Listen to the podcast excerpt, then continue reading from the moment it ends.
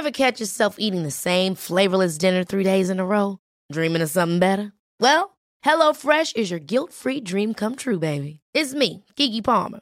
Let's wake up those taste buds with hot, juicy pecan-crusted chicken or garlic butter shrimp scampi. Mm. Hello Fresh. Stop dreaming of all the delicious possibilities and dig in at HelloFresh.com. Let's get this dinner party started.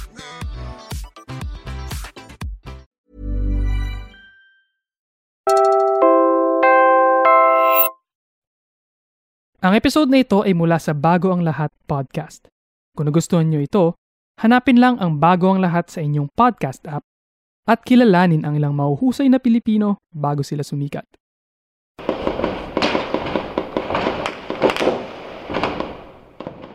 May 23, 2017. The day bullets rained down on Marawi.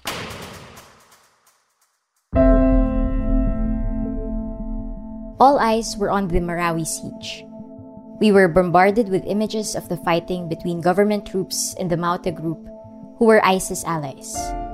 From our newspapers to our TV screens, to our Facebook and YouTube accounts, even.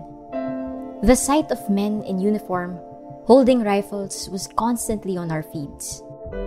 But what we hardly saw were soldiers holding not guns, but relief goods for displaced civilians. That's not the picture we usually associate with the military. But that was precisely the job of Lieutenant Colonel Joar Herrera.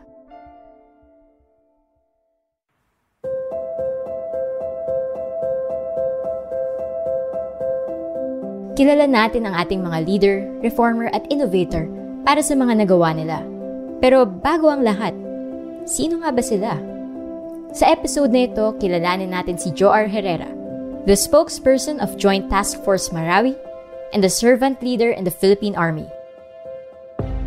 Bago ang lahat, isang podcast ng Youth Leadership for Democracy or YouthLED, a project of the Asia Foundation and the United States Agency for International Development powered by Puma Podcast. I'm your host, Kat Ventura, and today I'm joined by my co-host. Hi! Hello! Kamusta? I'm Shane Solidom, Sangguniang Kabataan Chairperson of Barangay Villamonte, Bacolod City, and also currently a lead fellow. Glad to be here with you today, Kat. Yeah, glad to have you here, Shane. So, what do you remember of the Marawi siege? Nakatuto ka rin ba sa balita nun? If I remember, at the time I was a third year college student and news of the Marawi siege was being televised all over the school. And we ended up volunteering to organize a peace camp to raise awareness among the school body kung anong nangyayari sa Marawi and to call for a peaceful conflict resolution. Yeah, we saw it at roughly the same time. I was also in college then. I remember na nung kasagsagan ng Marawi siege, lagi nating nakikita yung mukha ni Sir Joar sa bawat news report sa TV. Siya ang naging tulay sa pagitan ng publiko at ng mga nasa conflict zone. Pero ang hindi natin alam, siya rin ang nakikipag-coordinate para tulungan ang mga sibilyan. Mga ordinaryong taong nadawit lang sa labanan. At hanggang ngayon, ganito pa rin ang mission niya. Pero paano nga ba siya nakarating sa puntong ito? Kasama natin ngayong araw ang man of the hour. I am Joar Herrera, Lieutenant Colonel of the Philippine Army and presently the Battalion Commander of 53rd Infantry Matapat Battalion based in Zamboanga del Sur. Hi, Sir Joar. Nandito rin ang kanyang kapatid. I'm Jason Acosta Herrera, third sibling of the family. I used to be a flight attendant, but at the moment I am a car dealer, a owner of um, our family business.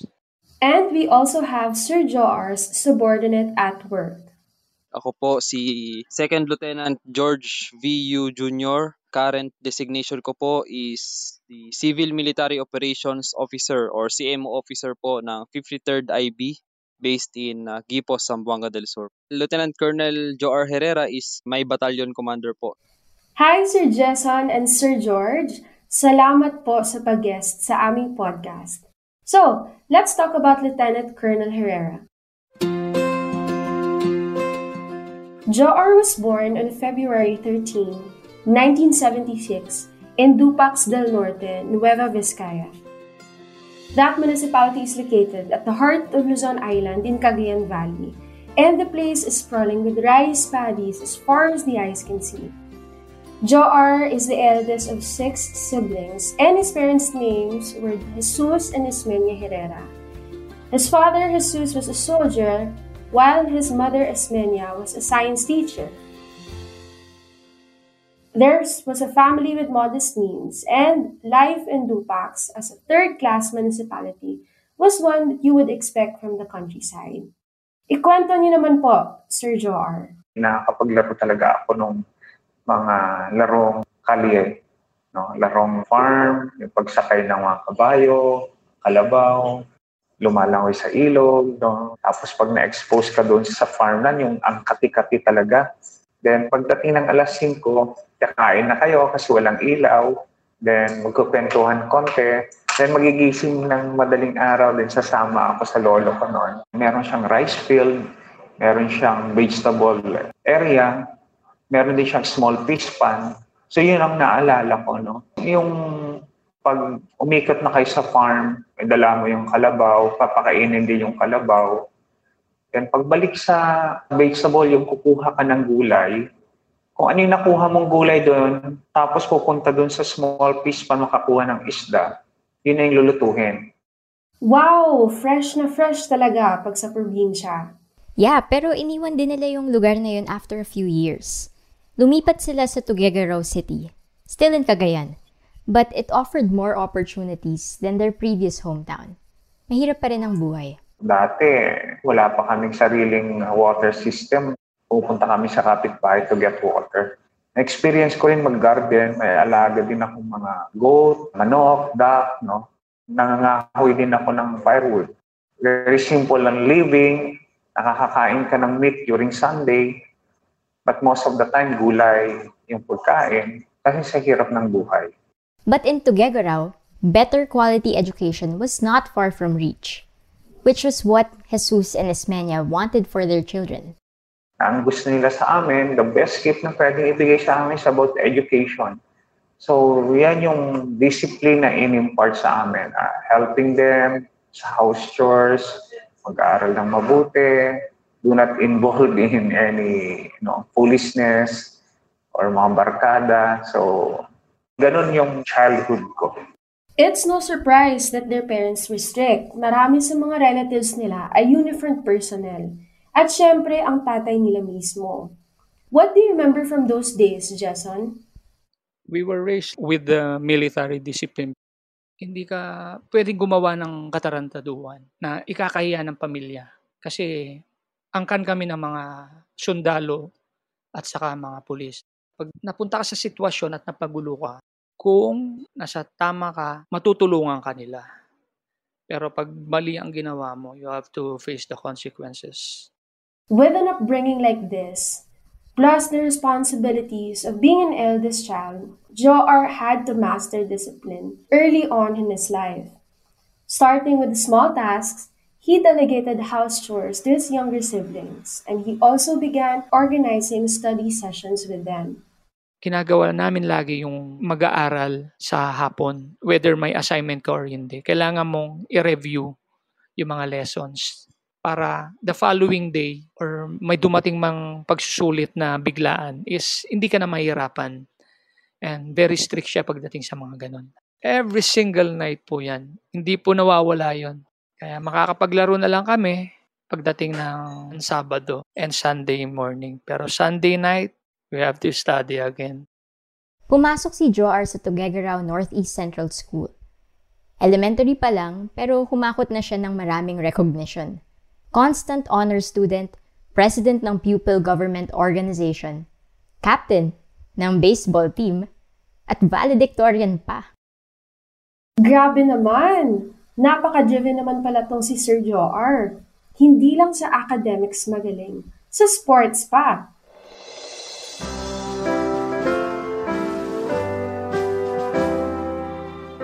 Pero sir, sa pagkaalam ko, meron kayong nakakatuwang kwento tungkol sa graduation niyo. Nag-graduate ako ng elementary.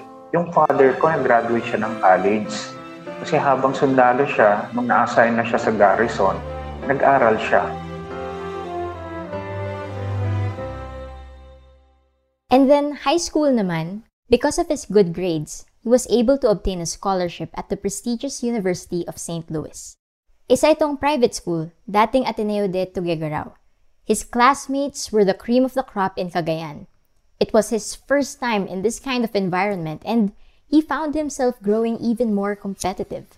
And para ma-maintain yung scholarship niya, he was left with no choice but to do well academically. But he went even beyond that. He joined the basketball varsity team and displayed his leadership in the mandatory Citizens Army training. He also dabbled in science competitions and wow, was awarded Scientist of the Year. Jason, na-curious kami, ano ba yung motivation ng kuya mo during this time? I guess it runs in our blood kasi sa family namin, lahat kami, sobrang competitive namin in any way. Pag gumawa siya ng isang bagay, kailangan nandun lagi yung puso niya. At ayaw niya ng basta bara-barang gawa. Gusto niya, pag gumawa siya ng isang bagay, dapat yung perfecto. May expect mo na kasi sa kanya kasi nung mga bata pa kami, iba na talaga yung way of thinking niya. Hindi ka na magtataka na someday magiging isa siyang successful na tao kasi ganun yung mindset niya.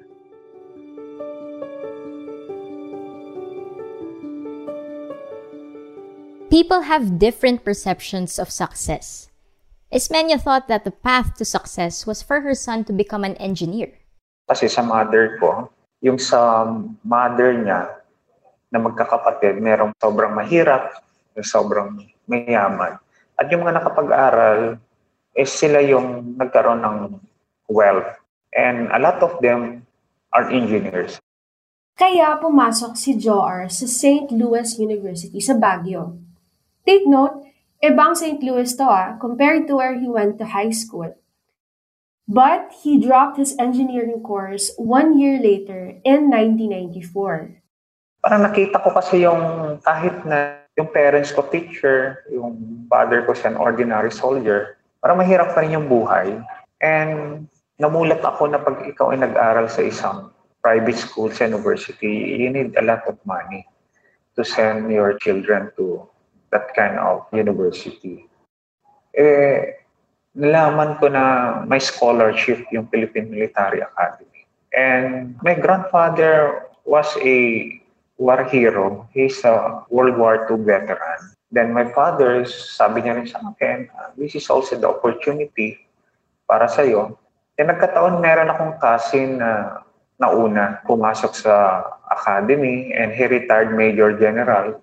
So, yun na yung naging motivation ko. Then sa amin, pag pumasok ka ng PMA, parang you are being glorified doon sa province. Tataas yung value ng family mo. Ang gusto kong malaman ka, aside from the father, ano yung naging reaksyon ng pamilya ni Joar nung sinabi niyang magsusundalo siya? Oo nga eh. Ano pong reaction ng pamilya ninyo, Sir Jason? Lumaki kaming napapalibutan kami ng pamilyang sundalo at mga pulis. So, kumbaga sa amin, hindi na ho bago yon. Alam mo yung excitement at the same time, may konting pagkabahala. In fairness, mahirap naman talagang desisyon ang pagiging sundalo, lalo na kung magulang ka. So, when Joar stepped into the PMA campus, he knew he was making a lifelong commitment. Yeah, definitely. PMA life is not for the faint of heart.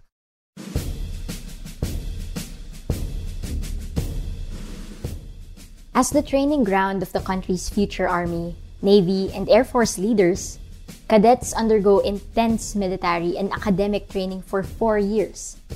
They do physical exercises, they learn to follow orders, they study military tactics, they mentally prepare for pressure and develop leadership skills. They also take social humanistic courses, as well as techno scientific ones, so that graduates will not only be military officers, but also Bachelor of Science degree holders. This sounded perfect for Jar.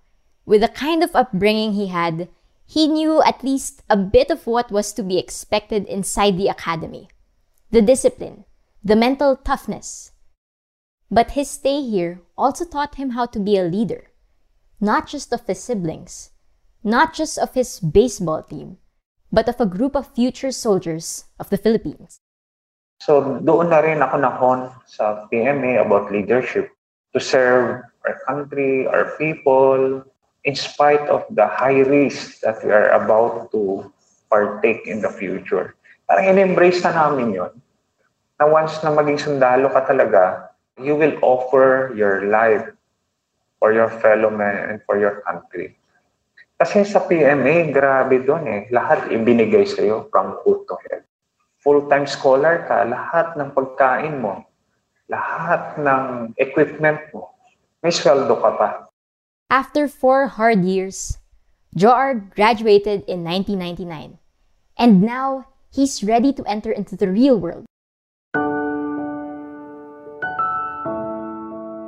So, what happens to a graduate of PMA? PMA cadets are trained to be future leaders of the country. At bilang leader, hindi lang skills o intellect ang kinakailangan. Kailangan mo rin ng tamang values. Lieutenant George Yu is here to tell us what values the Academy teaches to its students.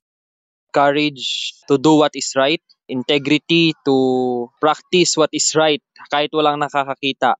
So kung ano yung tama, uh, kahit walang pupuri sa amin, kahit walang magti-thank you sa amin, kahit walang makakakita kung ano yung ginagawa namin, we practice what is morally right. Then, syempre, loyalty to the flag, loyalty to our country, to our fellow Filipinos, to our nation, and loyalty to the organization.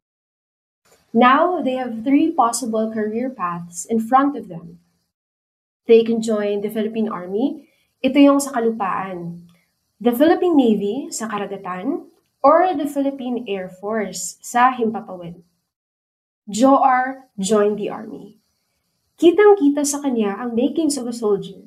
Disiplinado, detalyado, marunong sumunod at marunong magpalakad. Pati yung pangalan niya, Joar, nanggaling yon kay John of Arc, the very same John of Arc na French warrior who led an army to victory. For now, balik muna tayo sa simula ng career niya. Ang Moro Islamic Liberation Front ay isang Sunni Islamist group na nasa katimugang bahagi ng Pilipinas. Ang grupong ito ang pinakaaktibo sa Bangsamoro region ng Mindanao na kinabibilangan ng Sulu Archipelago, Palawan, Basilan at iba pang karating isla. Samantala, ang MNLF... He was assigned in Maguindanao at the time of former President Joseph Estrada's all-out war against the Moro Islamic Liberation Front or MILF. This was years before the peace process between the Philippine government and the Muslim separatist group, years before the enactment of the Bangsamoro Organic Law. Then you have the Abu Sayyaf, who continuously terrorizing our communities. And who will defend the helpless? Who will defend the community, the cities? So, noong early 2000s, bagong sundalo pa lang si Joar sumabak na siya agad. He was just 22 years old at the time. So doon nahon yung role ng military na you are there to defend the helpless, defend the community from these groups. No? Pero syempre, may mga valid reasons din to mga groups na to. Naintindihan ko rin sila. But the form of transformation na gusto nila is violence. They want to spill blood. So yun yung pagkakaiba. Eh. Okay lang sana kung makipaglabang ka ng debate. Okay, pag natalo ka sa debate, di ba? Pero hindi. That's why doon ako nahon na sabi ko sa sarili ko, kahit mahirap, may greater purpose. As platoon leader and company commander during the all-out war, Joar had several soldiers under him. Some were even twice his age. Kaya naman naramdaman niya yung burden na may mga buhay na nakasalalay sa kanya. It was hard to survive. Ang sundalo noon, nakakauwi lang three times a year sa bahay nila just to visit their family. When I was second lieutenant, nung nasa field ako, alam mo yung naglalakad ka for how many hours, you have to hike and traverse mountains to fulfill your mission. Then, gagawa ka ng duyan mo, yung parang tent mo para hindi ka mabasa kahit umulan. Pero yung utak mo gising pa rin because anytime merong confrontation. Doon ko nakita talaga yung love for country because you are risking your life every day for the sake of peace and prosperity. You know, I can't imagine the feeling na any minute your life could be in danger. And I'm sure it was hard on his family too. Sir Jason? Number one ang homeland, pangalawa na ang pamilya. So kailangan kami, as a pamilya niya, kailangan namin tanggapin yon. Despite this, palaging pinahuhusay ni Joar ang sarili niya. Nasa bundok man siya o kapatagan, may dala-dala siyang libro sa bag. Alam mo ginagawa ko sa command ko ngayon? Pinababasa ko ng libro yung mga officers. Sabi ko, you know, one of the key indicators of successful individuals, they love reading books. And I considered books as my ultimate mentor. Matapos ang pitong taon sa field, balik PMA siya. This time, as an instructor. This was in 2006. Siya na ngayon ang nagtuturo sa mga cadets. So I introduced the concept of servant leadership as one of the many concepts in PMA. Because naniniwala ako in servant leadership, you go beyond yourself. You need to build community, establish communication with the people. Then, he pursued further studies. He took his master's in social and development studies in UP Baguio, where he got the chance to explore this concept even more. Yan ginamit ko uli yung concept ni Robert Greenleaf ng servant leadership sa aking study. And I was able to measure the impact of servant leadership in the military. So, nabigyan ako ng opportunity na pumunta ng US to present the paper about servant leadership in PMA kasi pioneering study yun. And it is now very popular. Pero alam mo, nung in-introduce ko yan when I was a captain, ang dami kong challenges kasi they perceive as a soft approach of leadership. Na dapat pag military ka, tough, strong, yung mga authoritarian style of leadership. But I think after all years, the military has embraced the importance of servant leadership. Until now, ginagamit ko yan kaya makikita mo, 90% ng trabaho na ginagawa ng 53rd Infantry Battalion is community service, helping people, empowering the impoverished communities. That's the transformation of the military from a war freak to peace builder soldiers. Wow! We rarely hear military personnel embracing this concept. To think we civilians always have this impression na ang military puro barilan pero meron palang nagpapahalaga sa pakikipag-usap sa communities to improve their living conditions. It's an alternative approach we must consider to attain the peace that we've long sought for in the Philippines. Kaya naman, when Joar graduated from UT in 2010, ipinagpatuloy niya ang ganitong layunin. Kung mapapansin niyo po yung mga nababalitaan natin na nahuhuli, ito po ay sumbong ng mga taong bayan. Nung naganap ang Marawi Siege, hindi lang siya spokesperson ng Joint Task Force Marawi. Naging chief din siya ng Civil Military Operations Coordinating Center o CMOCC. The CMOCC took care of the civilians affected by the conflict by working together with local government units, NGOs, and other stakeholders. They rescued people who were trapped in the battle zone, they provided food for evacuees, they offered psychosocial support to traumatized children, and they even created spaces for constituents where they could have dialogues. Dahil din Ramadan nun, Colonel Herrera announced that there would be a humanitarian pause or ceasefire on Idil Fitr to let Muslims celebrate the holiday. Hindi natin matatapos ang problema kung puro military power because we are dealing with humans. So ang nangyayari sa Marawi, habang nakikipagbakbakan yung mga warfighters natin, kinakausap natin itong mga different leaders, religious leaders, traditional leaders, to support the moves of the government.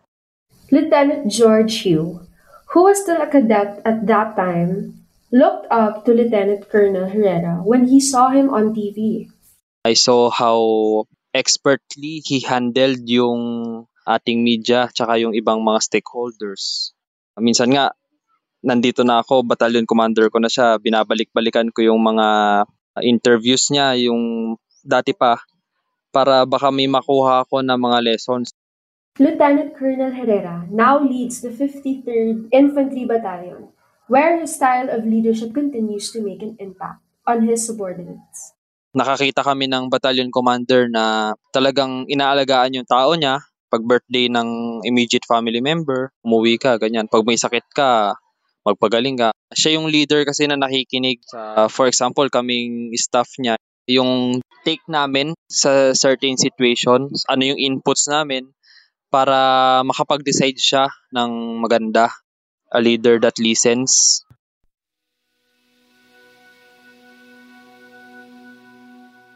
Since he was young, Lieutenant Colonel Joar Herrera always put his heart in everything he did.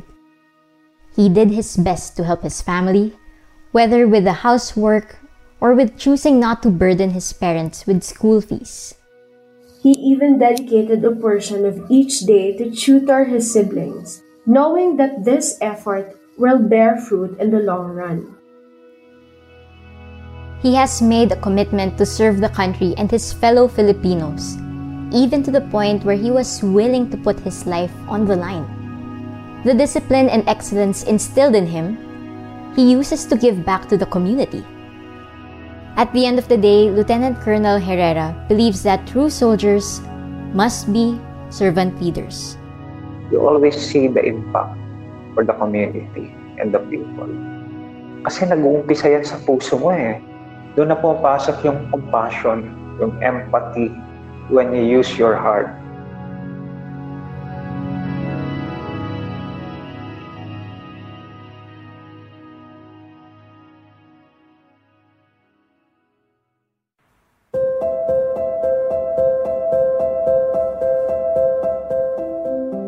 You've been listening to Bago ang Lahat, isang podcast ng Youth Leadership for Democracy or YouthLed, which is a project of the Asia Foundation and the United States Agency for International Development. Powered by Punga Podcast. I'm your host, Kat Ventura. And I'm Shane Solidong. The clips you heard were from PTV on YouTube. This episode was written and produced by Macy Hoven, with editorial support and additional research from Tricia Aquino. It was edited by Mark Casilian. Thank you for listening to the first season of Bago ang Lahat. You can now binge on all five episodes featuring the lives of Filipino leaders, reformers, and innovators. Washington Sisip, Senator Jovito Salonga, President Ramon Magsaysay, Congresswoman Sara Elago, and Lieutenant Colonel Joar Herrera. We hope you were inspired, like we were, by their journeys. Subscribe to Bago ang Lahat on Spotify or wherever you listen. And if you like what you heard, please share with your friends so they can discover our podcast as well. The future starts with you, the youth. If you want to learn more about opportunities to develop your leadership, connect with fellow youth leaders, and learn more about civic education, follow Youth Leadership for Democracy or at YouthLedPH on social media. Maraming salamat po.